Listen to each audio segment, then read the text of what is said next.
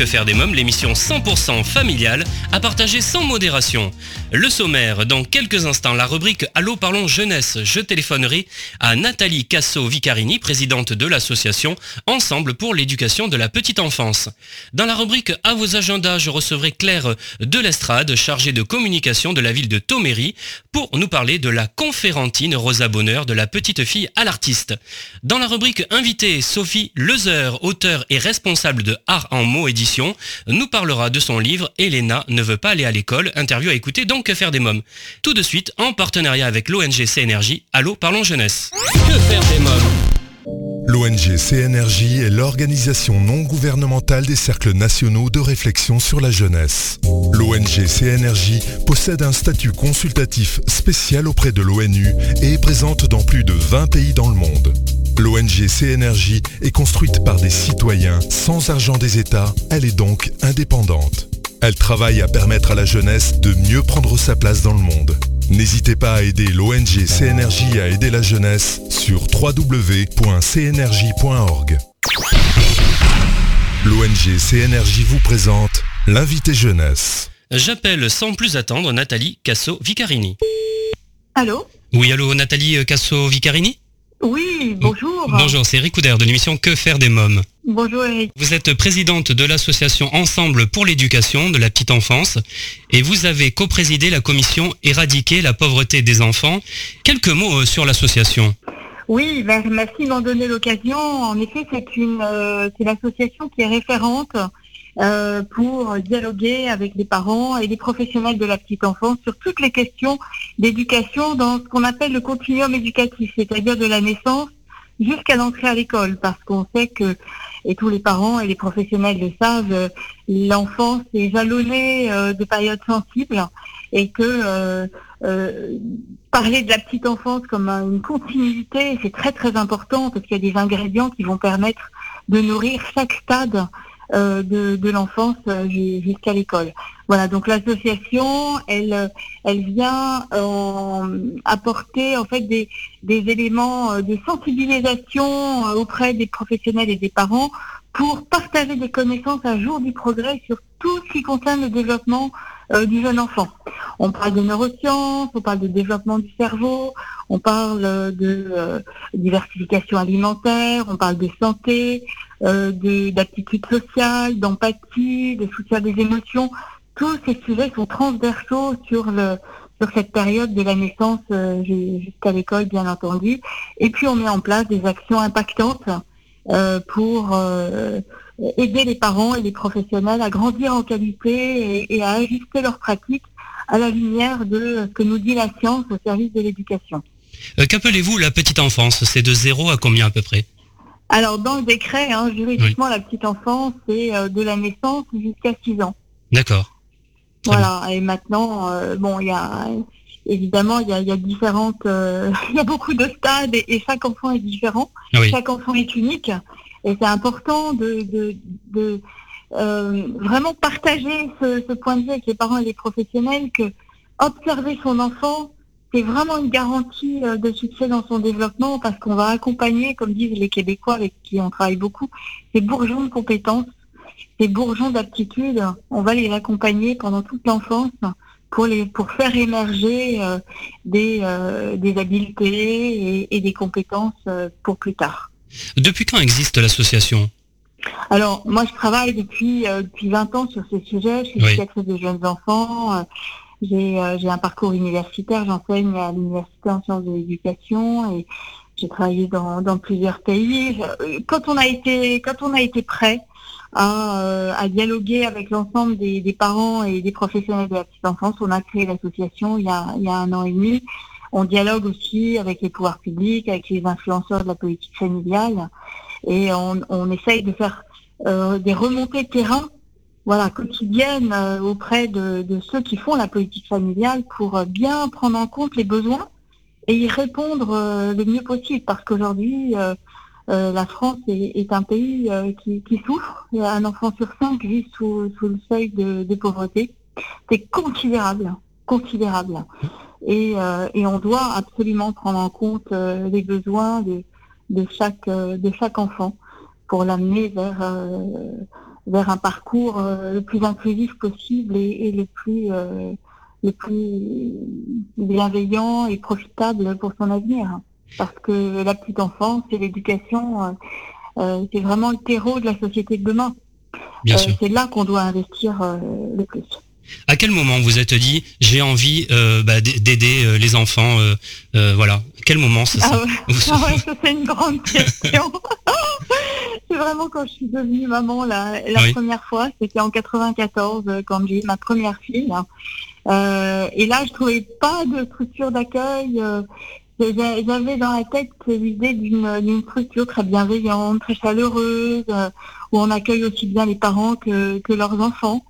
Et euh, à l'époque, j'ai pas, j'ai pas trouvé. Il y avait certainement euh, des lieux de très très grande qualité, mais euh, c'était pas ces lieux-là que j'attendais. Donc j'ai commencé à créer des structures. Alors j'étais juriste en droit social, c'était c'était pas mon métier d'origine, mais euh, je suis devenue éducatrice de jeunes enfants en m'inscrivant dans une école, en suivant des cours.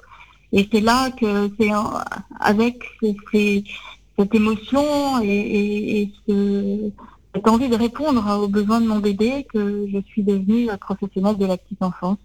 Et puis après, j'ai exercé dans, dans, différents pays, en Australie, en Inde, en France, avec euh, voilà les professionnels de toutes les régions et, et, les parents.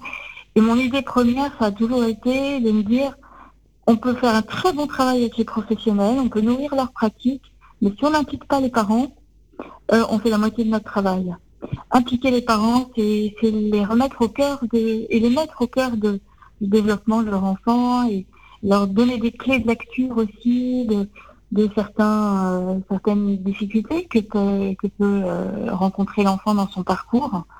Et euh, les impliquer, c'est leur donner confiance et leur permettre d'avancer, de cheminer avec leur enfant en les observant, en observant bien leur bébé, leur enfant qui grandit à, chaque moment du développement.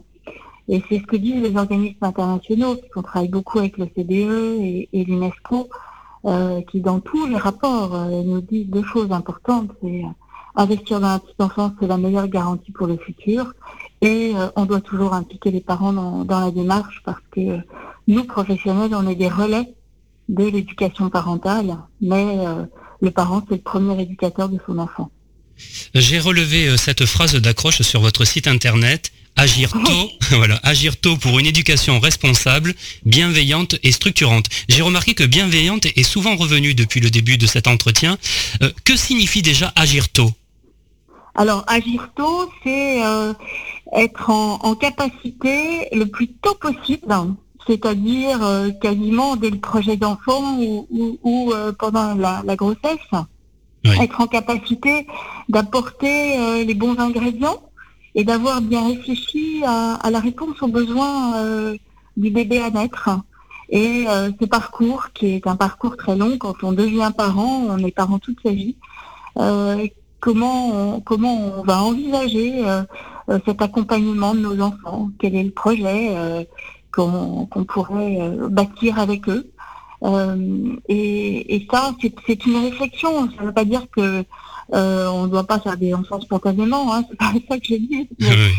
C'est euh, vraiment être en, en mesure de d'apporter le meilleur pour nos enfants. Et le meilleur, c'est pas le meilleur pour une maman A ou une maman B ou une troisième maman ou, ou des parents qui ont des cultures différentes. Et c'est cette diversité qui fait la richesse. Mais euh, avoir euh, cette responsabilité et cette, euh, ce, désir d'apporter le meilleur à nos enfants parce que nos enfants ils deviendront les citoyens de demain et bâtir une société en paix, une meilleure société, c'est fondamental aujourd'hui. On voit la montée de, de, l'intégrisme, on voit la montée de la violence. Énormément. C'est considérable aujourd'hui. On est dans une société qui est compliquée. Et euh, ça, euh, on sait aujourd'hui, les neurosciences nous l'apportent, hein, les neurosciences sociales en particulier, l'enfant, il est bon. C'est un être qui, a, qui est doué d'empathie naturelle et qui a en lui la justice sociale. Et cet enfant-là, comment on va encourager jour après jour, quand on est parent, quand on est professionnel, comment on va encourager jour après jour ce bourgeon-là de euh, compétences sociales qui va faire que demain, il sera un citoyen bien intégré, avec un rapport euh, coopératif avec les autres, qu'il va être capable d'être solidaire dans, sa vie de sa société et, de son groupe et, de, son couple et, avec ses enfants. Euh, et, on a une responsabilité sociétale qui est très très importante, très importante d'accompagner nos enfants sur ce chemin-là. Voilà, puisqu'on sait que l'enfant il naît doué d'empathie naturelle euh, et de justice sociale. Euh, notre responsabilité, c'est de l'accompagner et de le nourrir et de lui donner des exemples aussi, euh, puisque les parents sont des exemples, les professionnels aussi, euh, vers, vers ce chemin pour bâtir une meilleure société. Je pense à la Suède, qui a été le premier pays qui a, qui a voté une, loi contre les châtiments corporels. On ferait mal à ses enfants, hein, franchement. Et ça a mis trois générations à être complètement intégré. C'est fou, c'est fou. Voilà, il y a 52 pays aujourd'hui qui ont, qui, qui, ont voté euh, euh, cette loi. Et, aujourd'hui, comment on peut considérer qu'une grande nation comme la France euh, soit encore en marge de ces décisions fondamentales pour l'évolution d'une société? C'est ce que vous Alors la bienveillance, oui, c'est sûr, ça passe par la non-violence. Oui. Justement, le, alors il y a deux choses. Par rapport à ce que vous me disiez, on pense que c'est un peu, euh, ça résume aussi euh, l'éducation responsable, hein, c'est ça, hein, ce que vous êtes en train de me dire. Hein, voilà. Absolument. On est responsable euh, de nos enfants, clairement. Hein. on, si on devient parent, c'est parce qu'on a envie que nos enfants soient épanouis dans leur vie, soient heureux, soient des citoyens responsables. Donc on doit nous-mêmes être responsable pour eux parce que au départ, dans les premiers âges de la vie, euh, on, est un tout petit. Hein. et un tout petit, il est, euh, il a confiance en les adultes qui l'accompagnent. Bien sûr. Donc on doit être responsable pour lui, et puis un jour il va devenir, euh, il va devenir responsable. Les neurosciences nous apportent des, des, des, des, ingrédients exceptionnels aujourd'hui pour accompagner nos enfants neurosciences sociales, neurosciences cognitives, elles nous disent que euh, le petit, il est très immature, même si euh, il a un cerveau très malléable, il est très immature, il reçoit la vie sans filtre. Tout ce qui tout ce qui se vit au quotidien euh, chez un enfant intervient sans filtre parce que la partie de réflexion dans son dans son cerveau, qui est le cortex, est totalement immature à la naissance. Euh, et petit à petit, on va l'aider, on va soutenir ses émotions, on va mettre des mots sur ce qu'il vit, et il va petit à petit comprendre comment il peut gérer euh, sa vie quotidienne euh, et, tous les tout ce qui lui arrive toute la journée, comment il, peut maîtriser et se prendre en charge petit à petit voilà, pour la, pour, la suite de sa vie. Mais c'est le parent et le professionnel qui viennent, qui viennent l'aider dans les premiers âges de la vie parce que cette partie du cerveau est totalement euh, immature. Dans quelques minutes, la suite de Que faire des mômes, toujours en compagnie de Nathalie Casso-Vicarini. Mais pour l'instant, c'est la pause. À tout de suite. Que faire des mômes? Si vous venez de nous rejoindre, vous écoutez Que faire des mômes, l'émission familiale à partager sans modération. Je suis en ligne avec Nathalie Casso-Vicarini, présidente de l'association Ensemble pour l'éducation de la petite enfance. Par exemple, quand un enfant fait une colère, eh bien, c'est pas parce qu'il en veut à son parent ou que son parent n'a pas bien fait quelque chose. Il faut complètement déculpabiliser euh, les, parents. C'est parce qu'il a un cortex qui est immature. Oui. qu'il va recevoir une émotion sans filtre et qui va générer une colère, c'est pas de sa faute. C'est pas de la faute du parent, c'est parce que euh, cette partie du cerveau est immature et on va petit à petit faire maturer le cerveau de l'enfant, lui expliquant ce qui se passe. Bah oui, tu es tombé, tu t'es fait mal. Euh, c'est normal. Je comprends que, que tu te sois fait mal ou tu as eu peur. Euh, ou voilà. Expliquer, mettre des mots sur, sur les situations, c'est maturer, évidemment le, cerveau de l'enfant il va lui permettre, ça veut pas dire qu'on passe tout à l'enfant, hein, attention. Oui, oui, avec, euh, avec euh, la, le laisser-faire euh, qui est très insécurisant pour un enfant. On donne des limites, quoi, on le cadre, c'est ça. Hein.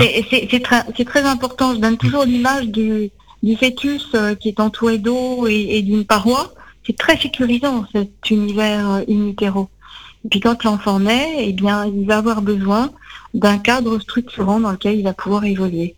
Et c'est ce cadre structurant qui va être sécurisant pour l'enfant. Il y a des choses qu'il peut faire, il y a des choses qu'il ne peut pas faire parce que c'est dangereux, parce que la loi l'interdit, parce que forcément on est dans une société euh, euh, structurée, heureusement, et c'est ce qui va permettre à l'enfant de, devenir un adulte responsable. Un enfant sans limite, un enfant sans repère est un, est un enfant qui évolue dans, dans un monde insécurisant. Oui.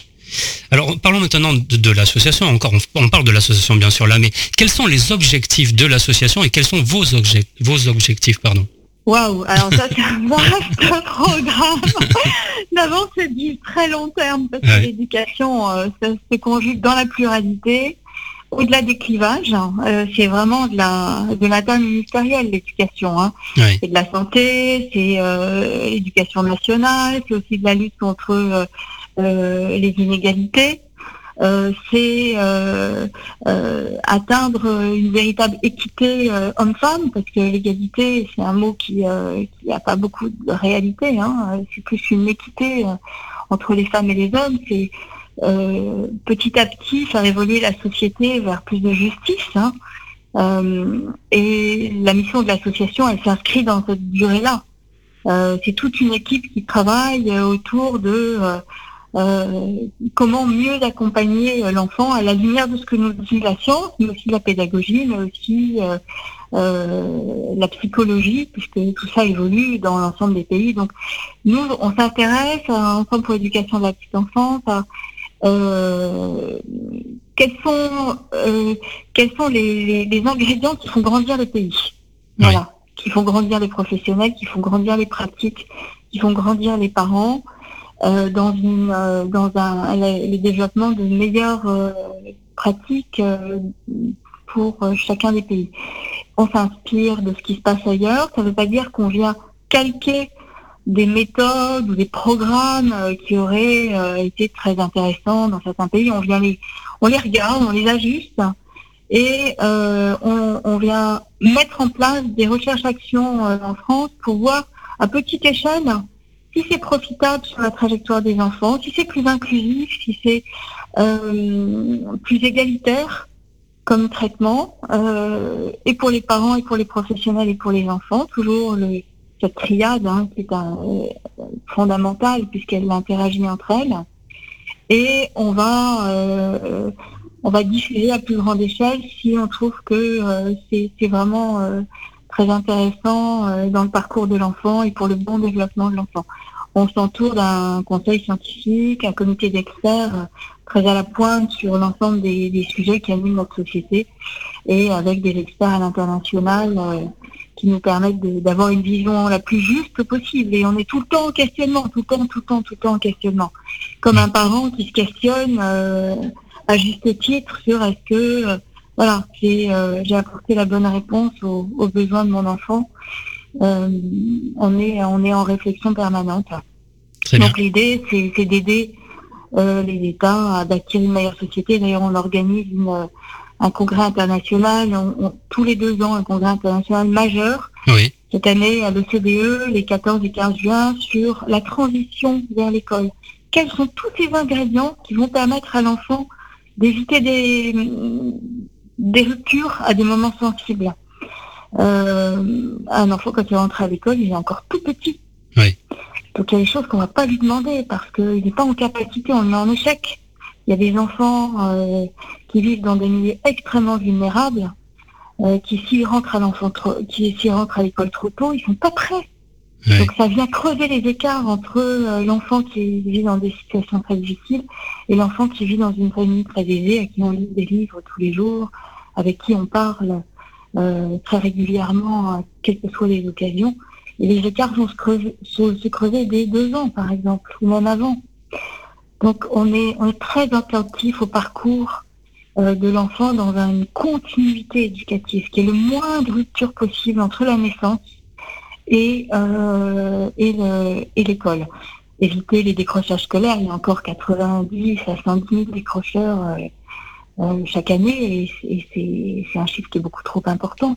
Oui. Beaucoup trop important. Je sais que notre ministre, Jean-Michel Blanquer, réfléchit beaucoup et, très justement, j'imagine, à, tous les ingrédients qui permettent euh, de réussir cette transition éducative et, à soutenir les compétences de l'enfant dès la toute petite enfance, puisque c'est là que ces bourgeons euh, sont présents pour, euh, pour les accompagner le plus loin possible, parce qu'il y a des compétences infinies en chaque enfant. À la naissance, il y a des compétences infinies. Ayons confiance en, nos enfants. Ayons confiance en nos enfants. Ayons confiance aux parents et euh, faisons confiance au, magnifique travail des, professionnels de la petite enfance et de l'enfance. Et c'est justement le sujet du Congrès international, c'est rassembler la parole des 35 pays de l'OCDE autour de cette transition éducative. Comment, quels sont les ingrédients qui permettent en toute bienveillance et en toute intelligence collective de d'assurer euh, la réussite. Enfin, c'est pas la réussite en euh, réussite scolaire, oui, c'est la, réussite de, globale, parce que l'enfant tout interagit dans son développement, le langage, la motricité, les aptitudes sociales, son empathie, euh, son rapport aux autres, apprendre à vivre ensemble dans une société c'est euh, la réussite scolaire, oui, mais c'est la réussite individuelle. Cet enfant qui va devenir le citoyen de demain.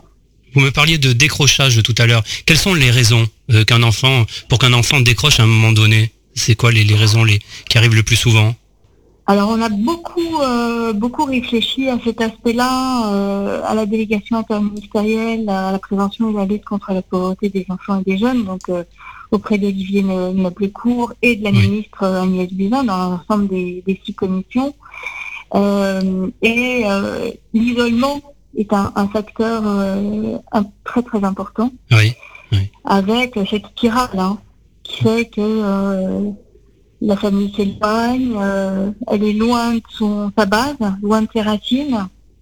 le papa ou la maman perd son boulot, et puis, euh, il y a de la précarité qui intervient, et puis il y a un deuxième enfant, un troisième, un quatrième, une famille qui s'élargit, qui rentre dans une euh, spirale. Je ne parle pas de déterminisme, non, mais déjà, c'est cette spirale qui est infernale, qui vous plonge dans, dans, dans la pauvreté, dans l'exclusion, et qui fait que l'enfant, bah, il n'est plus en capacité d'aller seul à l'école parce que euh, il a passé une mauvaise nuit, il n'a pas pris le petit déjeuner.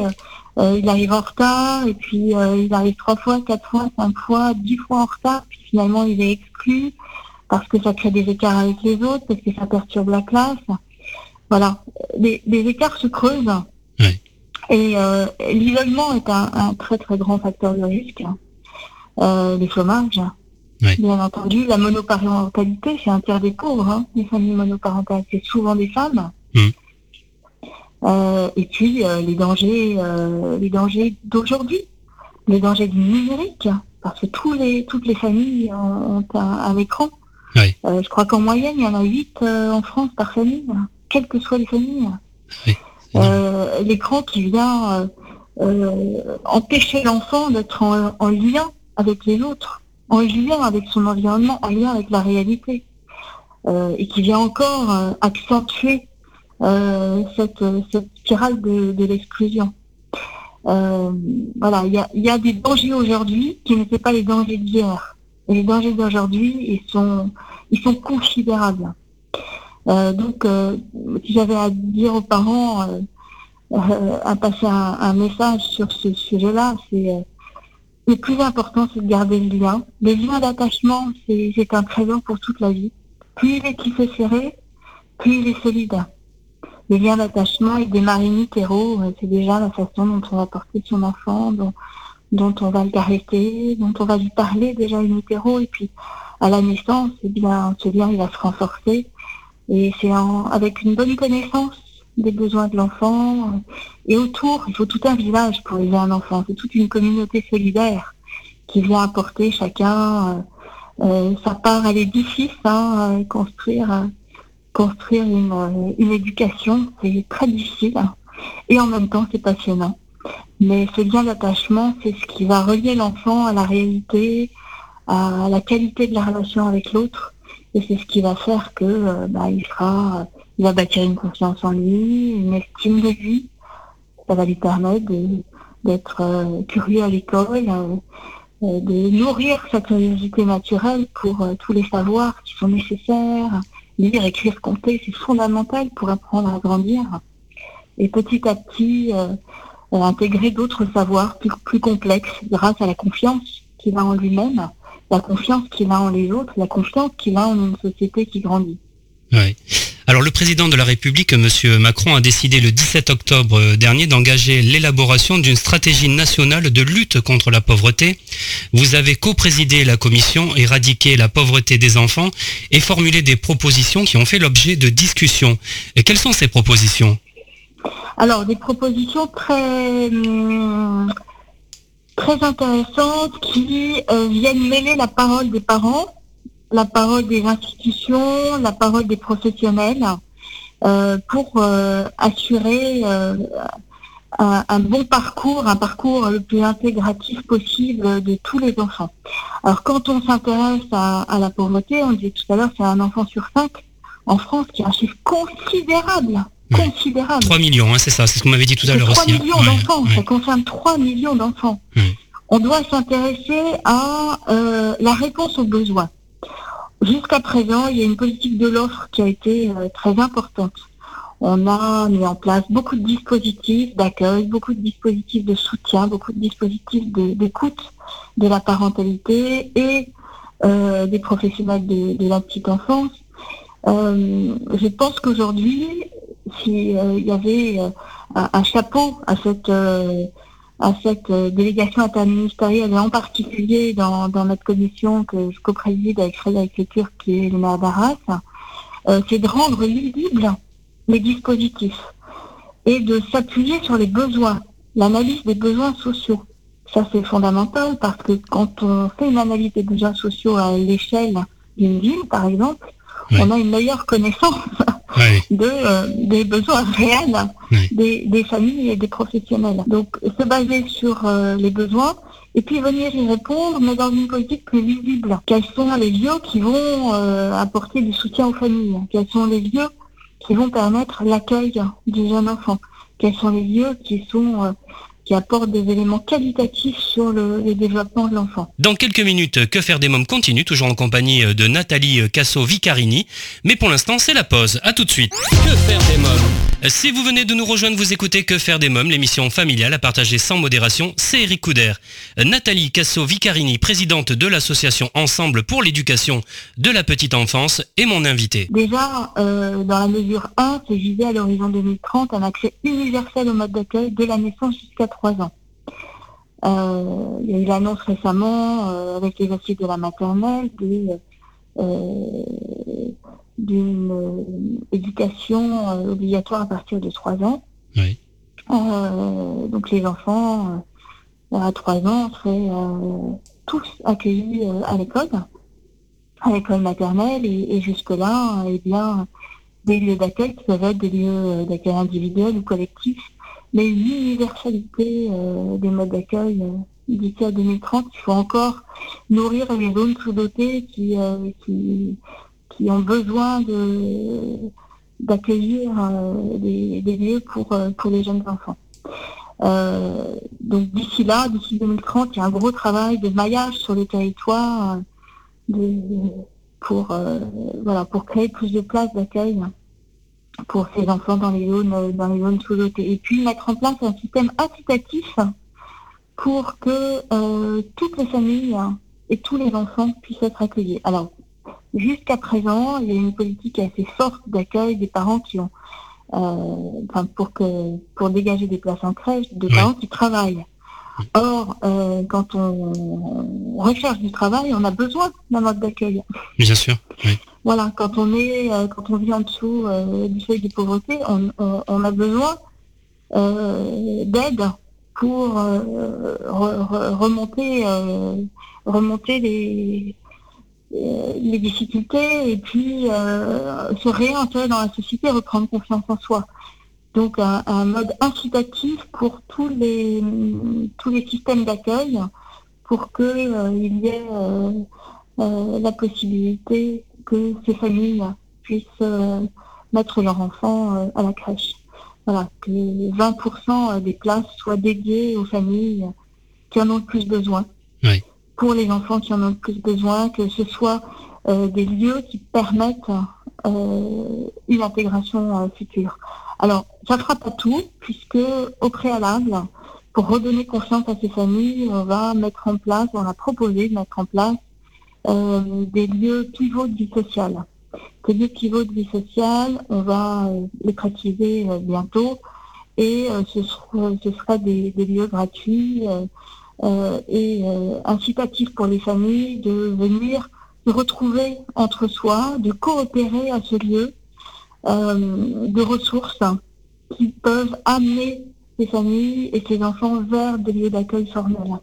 Un sas, un sas de transition qui va permettre aux familles euh, déjà de, transformer l'invisible en, visible, à ces familles de venir reprendre confiance en elles, euh, se nourrir de ressources à la pointe du progrès, euh, de connaître les lieux d'accueil, les lieux d'écoute, euh, les lieux de soutien et euh, petit à petit s'engager sur la voie d'un accueil formel des enfants et d'une intégration réussie à l'école.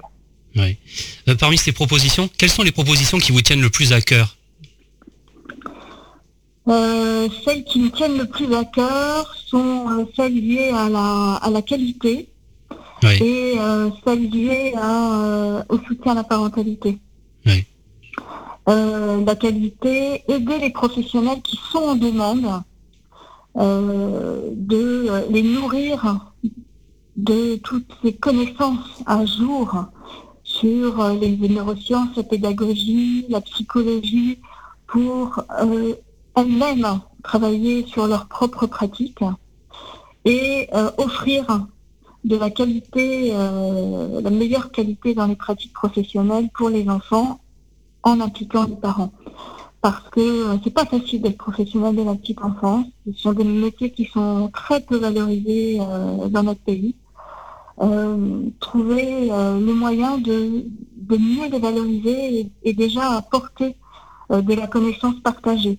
Alors, cette connaissance partagée, ça va être important dans ce continuum éducatif quand on va nourrir les professionnels de la petite enfance de toutes ces euh, ressources qui sont fondamentales pour mieux accompagner l'enfant dans son développement, qu'on puisse les partager avec les professionnels de l'éducation nationale, qu'on puisse les partager avec les professionnels de euh, l'enfance en général et avec les parents. Se, nourrir d'une matière, d'un contenu euh, qui nous permette de parler le même langage à l'enfant. Ça, ça me semble fondamental parce que euh, on, entend beaucoup de choses et puis euh, l'information tue l'information. Euh, parfois, on entend beaucoup de choses sur les écrans, sur la diversification alimentaire, sur le sommeil, sur le, soutien des émotions. Chacun y va de son couplet. Et c'est important qu'il y ait un comité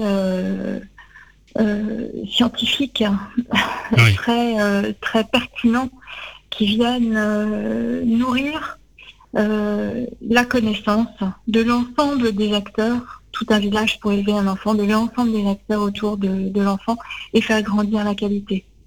On, est encore, et les professionnels le réclament tous les jours, on a organisé une, à l'association une opération euh, nationale de train petite enfance et parentalité qui était une grande première dans le monde. Bien sûr, j'ai suivi de, ça. Euh, de partage des connaissances auprès des parents et des professionnels au cœur des villes. On a reçu tous les publics, 32 000, 32 parents et professionnels qui sont venus assister aux conférences, qui sont montés dans le train, qui ont euh, pu euh, voir toute cette euh, connaissance à leur disposition et qui nous ont fait part de leurs besoins pour grandir en qualité. Et les professionnels et les parents sont en demande criante, vraiment, de, de ressources pour bien accompagner leurs enfants et puis être en sécurité avec eux-mêmes, avec leurs propres, euh, avec leurs propres pratiques. Parce que pour être bien avec les autres, on a besoin d'être bien avec soi. Et, euh, et, et, ça, c'est euh, important, c'est important de l'apporter. Le président de la République, Monsieur Macron, il a pris des décisions justement par rapport à ce que vous lui avez proposé alors, il a, il a reçu euh, les propositions de l'ensemble des, six commissions. Oui. Euh, pour l'instant, on, est en train de préciser et, euh, et de et d'expliquer comment on peut décliner toutes les propositions. Là, dans notre commission 1, que vous avez nommé tout à l'heure, on a fait 20 propositions. Donc, on, on, est en train de les expliciter euh, pour voir comment elles se déclinent dans la pratique, pour que ce soit, pour qu'il y ait des actions euh, très impactantes euh, sur le développement de l'enfant qui soient mises en place et sur le développement de la société et sur l'éradication de la pauvreté chez, l'enfant et les jeunes. Voilà, comment ça va se décliner dans la durée. Et puis, on attend une prise de parole de, de notre président sur, sur les mesures qui, qui sont les plus euh, voilà les, plus impactantes sur euh, sur la trajectoire euh, de ces enfants et sur la trajectoire des, enfants en, général, des familles et aussi faire agrandir les pratiques professionnelles. Donc on attend une prise de parole. Hier, il y a un momentum très important, très symbolique dans cette école avec une prise de parole très forte euh, de notre de notre président qui, euh, qui s'intéresse à l'éducation, qui s'intéresse aux jeunes enfants et qui sait que euh, c'est le c'est le terreau de la société de demain. Oui, l'avenir. Voilà. Oui, exactement. voilà. C'est les, les, économistes se sont penchés sur cette question-là de l'investissement social hein, et les études corroborent et en, moyenne c'est un euro investi dans l'éducation de la petite enfance, hein, c'est même avant l'école que ça se, que ça se place. Un euro investi, c'est 10 euros d'économiser dans la prévention des risques de déviance. C'est là où l'investissement social est le plus important, c'est dans la petite enfance. Et plus on tarde, moins l'investissement a un impact euh, efficace. Alors, euh, comment soutenir l'association Si euh, des amis auditeurs souhaitent vous soutenir, vous aider, est-ce qu'ils peuvent le faire et comment peuvent-ils le faire? Oh oui, alors avec grand plaisir, euh, ils peuvent faire un don en ligne. Euh, il suffit de, cliquer sur euh, sur faire un don dans la page d'accueil du site eduensemble.org. Voilà, ils aideront l'association dans, toutes les missions qu'elle s'assigne et qui sont qui sont importantes pour l'avenir des parents et, des professionnels de la petite enfance on sera très heureux d'être euh, d'être soutenu davantage parce que voilà, on, vit de, fonds publics euh, et de fonds privés. C'est une association d'intérêt général. Oui. Avec grand plaisir. Merci de la question. Ah bah c'est normal. Euh, je suis très heureux euh, bah, de vous avoir eu en invité dans, cette émission. C'était très intéressant de vous écouter. Euh, Nathalie Casso-Vicarini, avez-vous quelque chose à rajouter? Oui, avec plaisir. Dire qu'on on a tous les ingrédients aujourd'hui pour que les parents grandissent en confiance et que les professionnels grandissent en confiance aussi. Euh, c'est ce dont l'enfant a besoin pour, euh, pour se construire et, redonner de la confiance au pays euh, en investissant dans, dans la petite enfance et, l'enfance parce que c'est l'équilibre, c'est tout l'équilibre, l'équilibre économique l'équilibre social d'un pays qui est en jeu. Très bien. Je vous remercie Nathalie Casso-Vicarini. Merci beaucoup. Merci beaucoup à vous. Au revoir. Au revoir. Ensemble pour l'éducation de la petite enfance, si vous souhaitez des renseignements complémentaires, www.eduensemble.org. Alors chers parents, grands-parents, tantes et oncles, marraines et parrains, vous demandez souvent que faire des mômes le week-end, comment les occuper pendant les vacances scolaires, quelles activités leur faire faire après l'école? Eh bien chaque semaine, je partage avec vous mon agenda de tonton hyperactif et super branché. Alors à vos agendas. Que faire des mômes?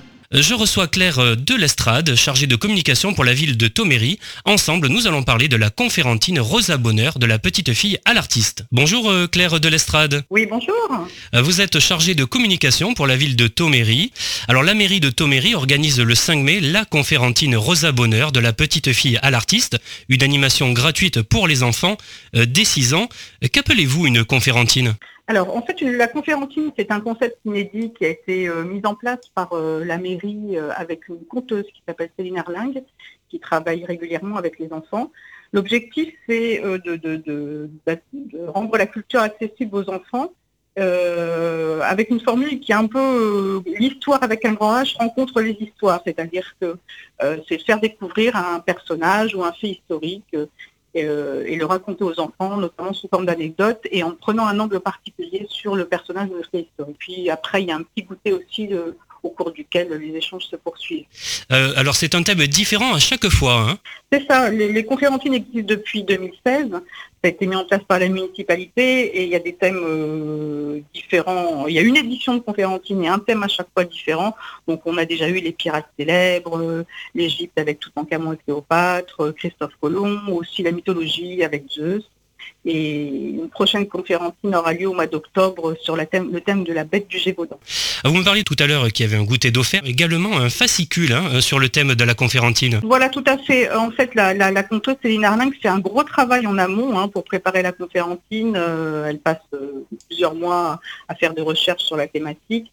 Et euh, effectivement, les enfants repartent avec un petit fascicule hein, qui, leur permet d'avoir des repères sur, sur le personnage ou sur le fait historique avec quelques dates. Alors cette fois-ci, la conférentine a pour thème Rosa Bonheur de la petite fille à l'artiste.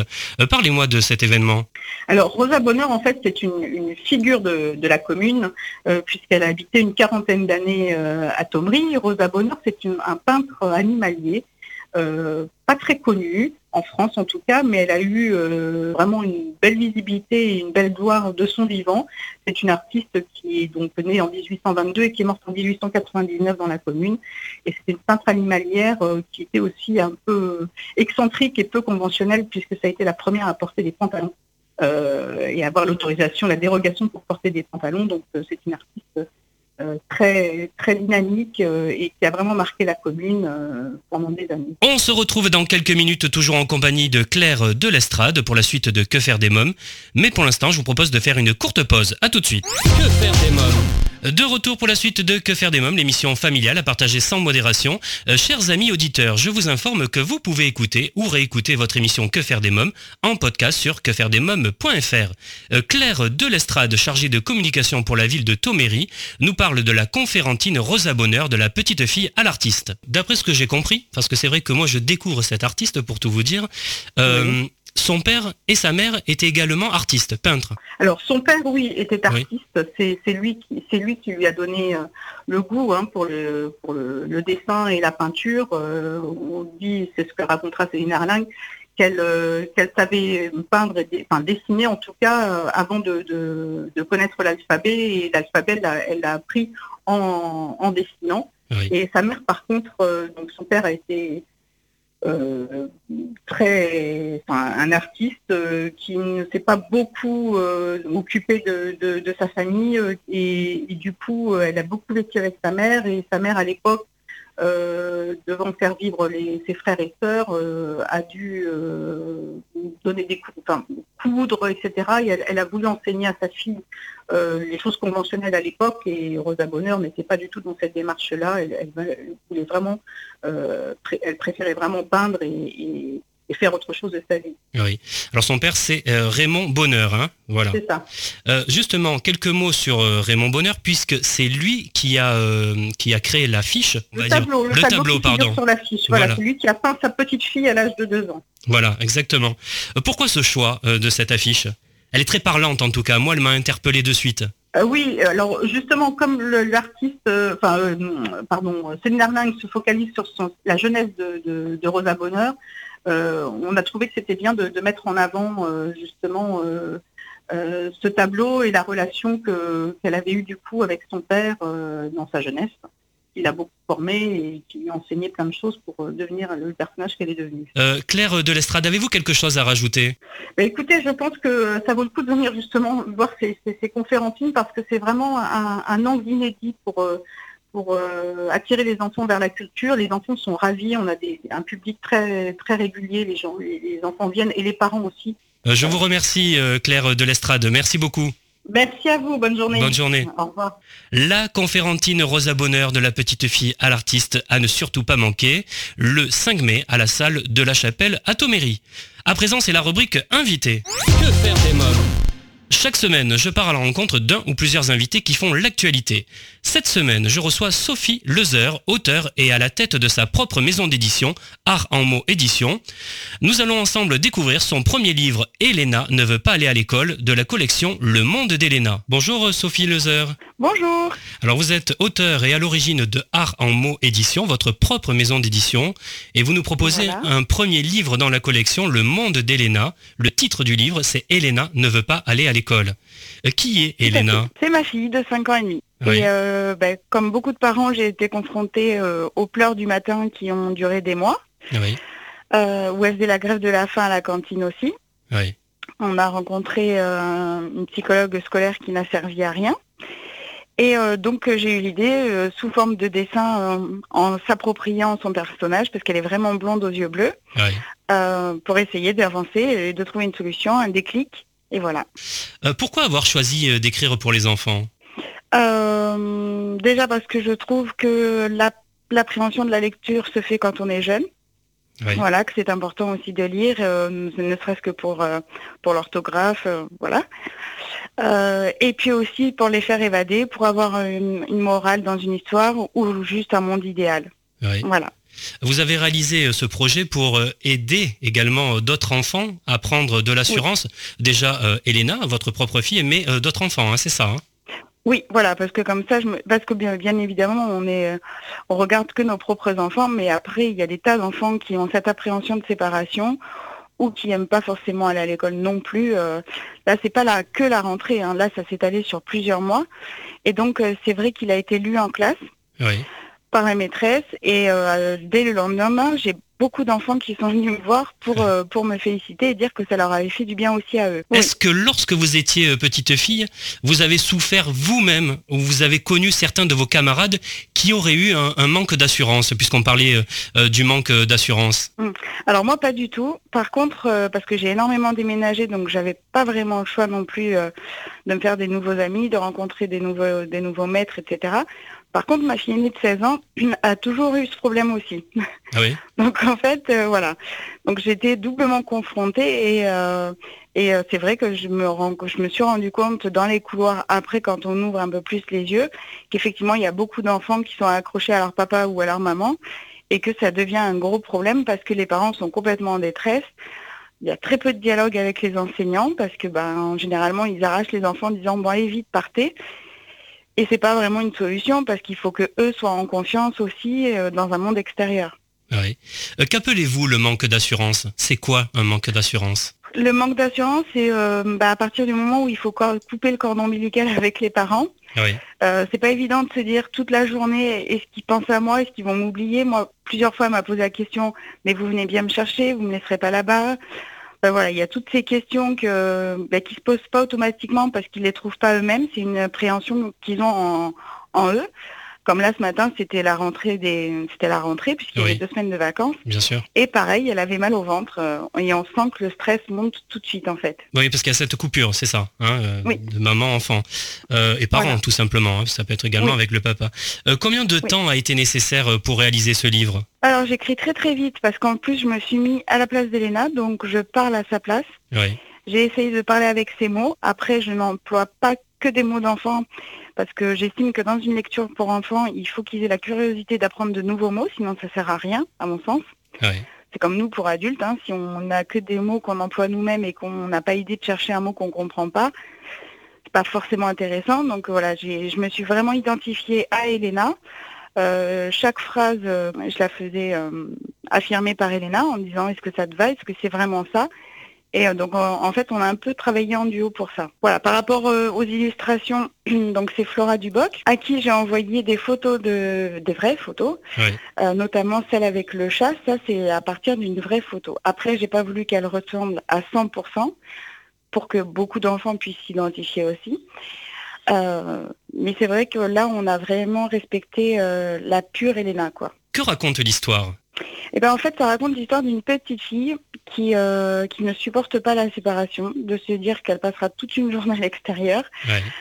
Sans, maman, sans papa, sans personne, enfin voilà, euh, qu'elle a du mal à s'intégrer, euh, qu'elle refuse même de manger en espérant que le papa et la maman diront bon bah tu vas plus à l'école parce que si tu ne manges pas tu ne peux pas y aller. Euh, on sent bien que c'est une volonté de ne pas manger pour se rebeller déjà. C'est pas un bloc parce que le soir elle est affamée, c'est ce que j'explique dans le livre aussi. Euh, j'explique qu'elle préfère jouer euh, chez elle avec son entourage, etc., que plutôt que plutôt apprendre la sociabilisation, etc.